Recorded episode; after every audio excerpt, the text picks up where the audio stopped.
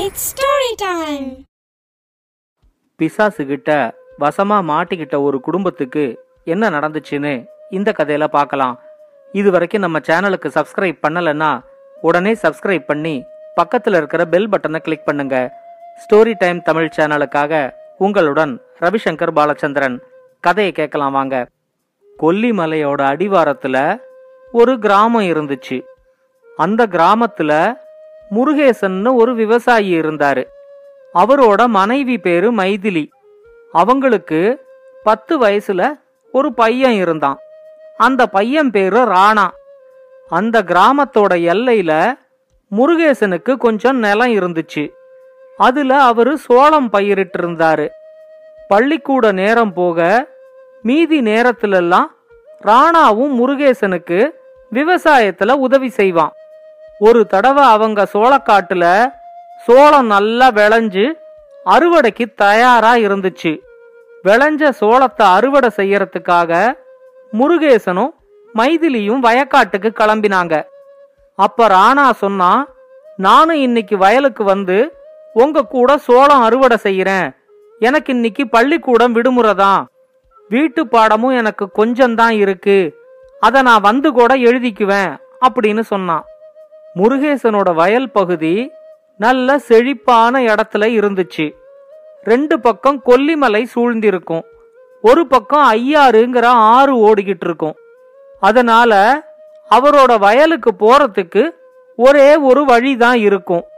இவங்க மூணு பேரும் சோளம் அறுவடை செய்யறதுக்கு தேவையான கருவிகள் எல்லாம் எடுத்துக்கிட்டு வயலுக்கு வந்து சேர்ந்தப்போ அவங்களுக்கு ஒரு பெரிய அதிர்ச்சி காத்துக்கிட்டு இருந்துச்சு. அறுவடைக்கு தயாரா இருந்த சோளத்துல பாதி சோளத்தை யாரோ தின்னுட்டு போயிருந்தாங்க. அத பார்த்த உடனேயே காட்டு யானையோ இல்ல கூட்டமா ஏதாவது மிருகங்களோ வந்துதான் பயிர்களெல்லாம் மேய்ஞ்சிருச்சு அப்படின்னு முருகேசன் நினைச்சாரு. இவ்வளவு நாள் பாடுபட்டதெல்லாம் வீணா போச்சேன்னு அவருக்கு ரொம்ப கவலையா இருந்துச்சு. அவரோட மனைவி கிட்ட நீ வீட்டுக்கு போய் சமையல் வேலையெல்லாம் கவனி.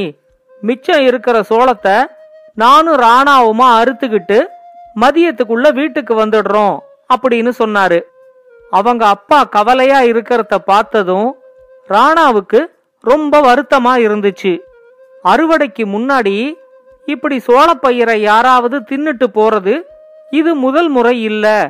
ஏற்கனவே ரெண்டு தடவை நடந்திருக்கு அப்படிங்கறதுனால இதுக்கு ஏதாவது ஒரு முடிவு கட்டணும் அப்படின்னு ராணா நினைச்சான் கொஞ்ச நேரம் யோசிச்சுட்டு அவங்க அப்பா கிட்ட சொன்னா நம்ம சோளக்காட்டுக்கு ரெண்டு பக்கம் கொல்லிமலை வந்துருது ஒரு பக்கம் ஐயாறு வந்துருது.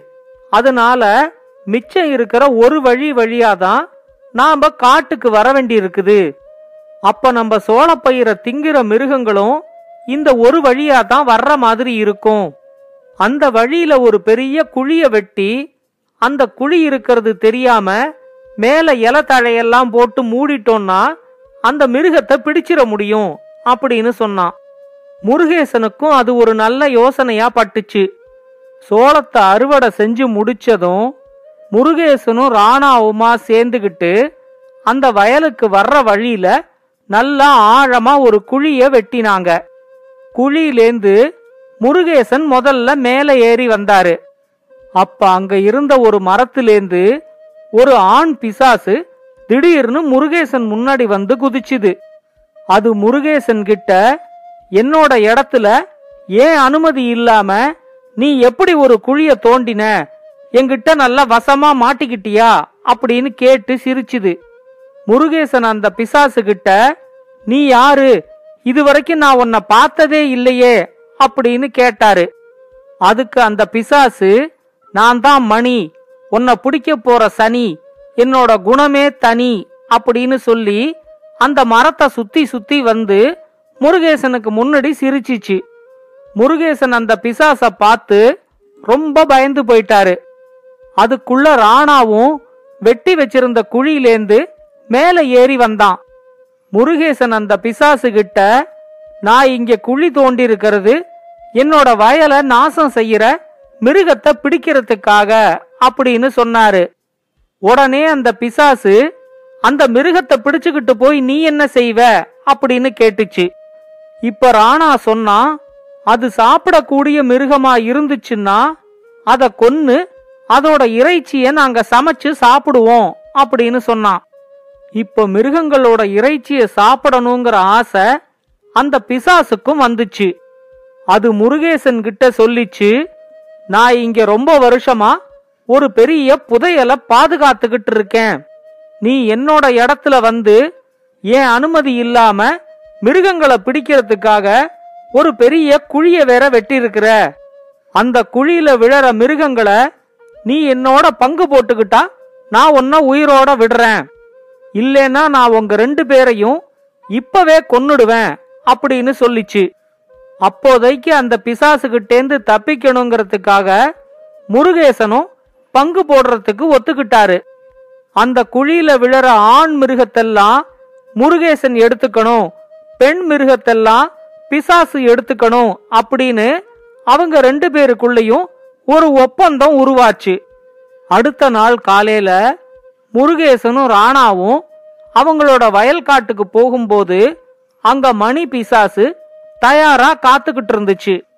குழிக்குள்ள என்ன மிருகம் விழுந்திருக்கு அப்படின்னு பார்த்தப்போ ஒரு ஆண் காட்டாடு அதுக்குள்ள விழுந்து கடந்துச்சு.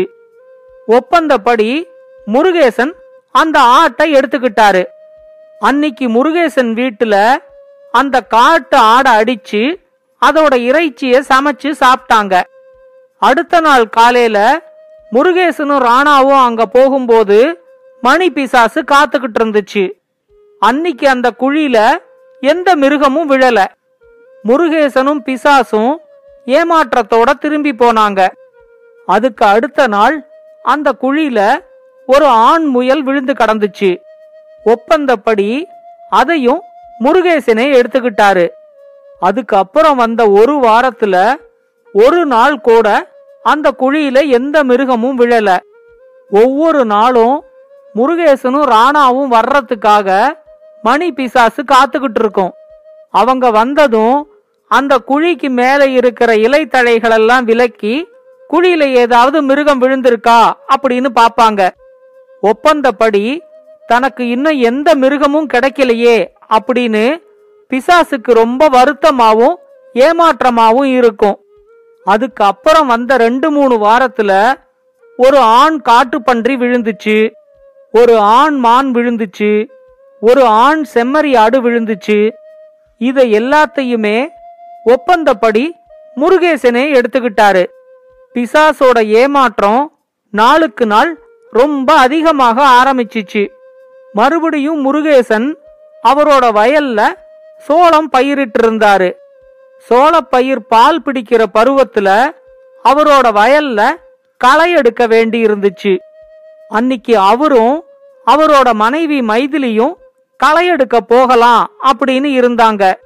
காலை வேளையில முருகேசனுக்கு அன்னைக்கு காய்ச்சல் இருந்ததால மைதிலி மட்டும் களை எடுக்கிறதுக்காக வயலுக்கு போனாங்க. அவங்க கிளம்பி போய் கொஞ்ச நேரம் கழிச்சுதான் வயல்ல எந்த இடத்துல குழிய வெட்டி வச்சிருக்கிறோம் அப்படிங்கறத மைதிலிக்கு சொல்லலையே அப்படின்னு முருகேசனுக்கு தோணுச்சு.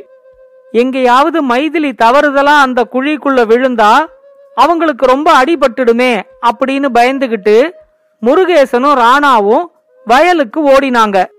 அவங்க எதிர்பார்த்த மாதிரியே மைதிலி அந்த குழிக்குள்ள விழுந்து அடிபட்டு கடந்தாங்க.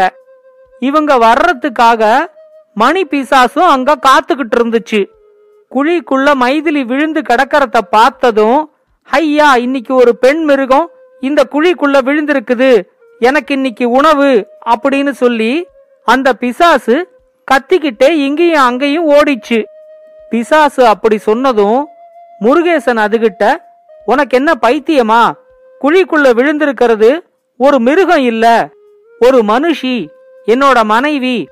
ஒப்பந்தப்படி மிருகம் விழுந்தா மட்டும்தான் பங்கு போட்டுக்கணும். அதனால என்னோட மனைவிய ஒன்னும் செய்யாம விட்டுடு அப்படின்னு சொன்னாரு. ஆனா பிசாசு சொல்லிச்சு என்ன பொறுத்த வரைக்கும் பிசாசுகளை தவிர மிச்ச எல்லாமே மிருகங்கள் தான் இன்னைக்கு முதல் முறையா குழியில ஒரு பெண் மிருகம் விழுந்திருக்கிறதுனால கண்டிப்பா நான் அதை கொன்னு சாப்பிட போறேன் அப்படின்னு சொல்லிச்சு. முருகேசனுக்கு அந்த பிசாசுகிட்ட இருந்து எப்படி தப்பிக்கிறதுனே தெரியல. அவரு அந்த பிசாசுகிட்ட இனிமே இந்த குழியில விழற ஆண் மிருகங்களையும் நான் உனக்கே தரேன். என் மனைவியை மட்டும் விட்டுடு அப்படின்னு எவ்வளவோ கெஞ்சி பார்த்தாரு. ஆனா அந்த பிசாசு கேட்கவே முடியாது அப்படின்னு சொல்லிடுச்சு.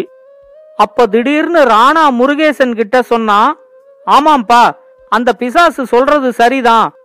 அது ஒரு பிசாசுங்கிறதுனால பிசாச தவிர மிச்ச எல்லாமே அதை பொறுத்த வரைக்கும் ஒரு மிருகம்தான். அதுகிட்ட போட்ட ஒப்பந்தத்தை நாம மீறக்கூடாது அப்படின்னு சொன்னான். முருகேசன் ரொம்ப அதிர்ச்சியோட இந்த ஒப்பந்தப்படி நடந்துகிட்டா உங்க அம்மாவா அது சாப்பிட்டுடும் அப்படின்னு ராணா கிட்ட சொன்னாரு. முருகேசன் சொன்னத காதலியே வாங்காம ராணா அந்த பிசாசு கிட்ட சொன்னான் ஒப்பந்தப்படி குழியில விழுந்திருக்கிற பெண் மிருகம் உனக்கு தான் நீ போய் குழியில இறங்கி அந்த பெண் மிருகத்தை சாப்பிட்டுக்கோ அப்படின்னு சொன்னான். ராணா அப்படி சொன்னதும் அந்த பிசாசு ரொம்ப சந்தோஷமாயி டொம்முன்னு குழிக்குள்ள குதிச்சிச்சு. அந்த குழிக்குள்ளேந்து மைதிலியும் குழிக்கு மேலேந்து முருகேசனும் அந்த பிசாச பார்த்து பயங்கரமா அலறினாங்க. அப்ப ராணா முருகேசன் கிட்ட சொன்னா அப்பா குழிக்குள்ள ஒரு ஆண் பிசாசு விழுந்து கிடக்குது. அத குழிக்குள்ளேந்து எடுத்துக்கிட்டு வந்து இன்னைக்கு சமைச்சு சாப்பிடலாம் அப்படின்னு சொன்னான். இத கேட்டதும் குழிக்குள்ள இருந்த மணி பிசாசு நான் ஒரு மிருகம் இல்ல ஒரு பிசாசு அப்படின்னு சொல்லிச்சு. உடனே ராணா சொன்னா எங்களுக்கு மனுஷங்களை தவிர எல்லாமே மிருகம்தான். பிசாசும் ஒரு மிருகம்தான்.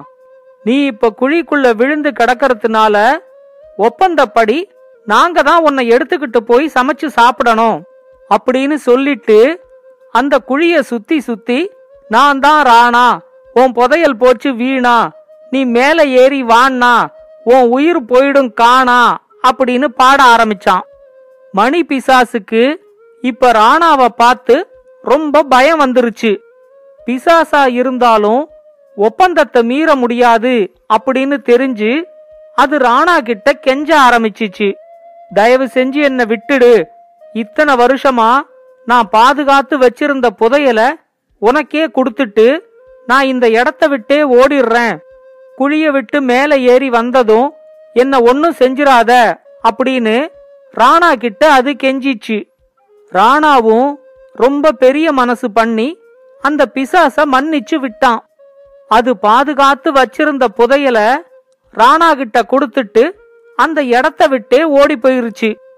சரியான நேரத்துல புத்திசாலித்தனமா செயல்பட்டு அம்மாவையும் காப்பாத்தி ஒரு பெரிய புதையிலையும் சம்பாதிச்ச ராணாவ முருகேசனும் மைதிலியும் ரொம்ப பாராட்டினாங்க.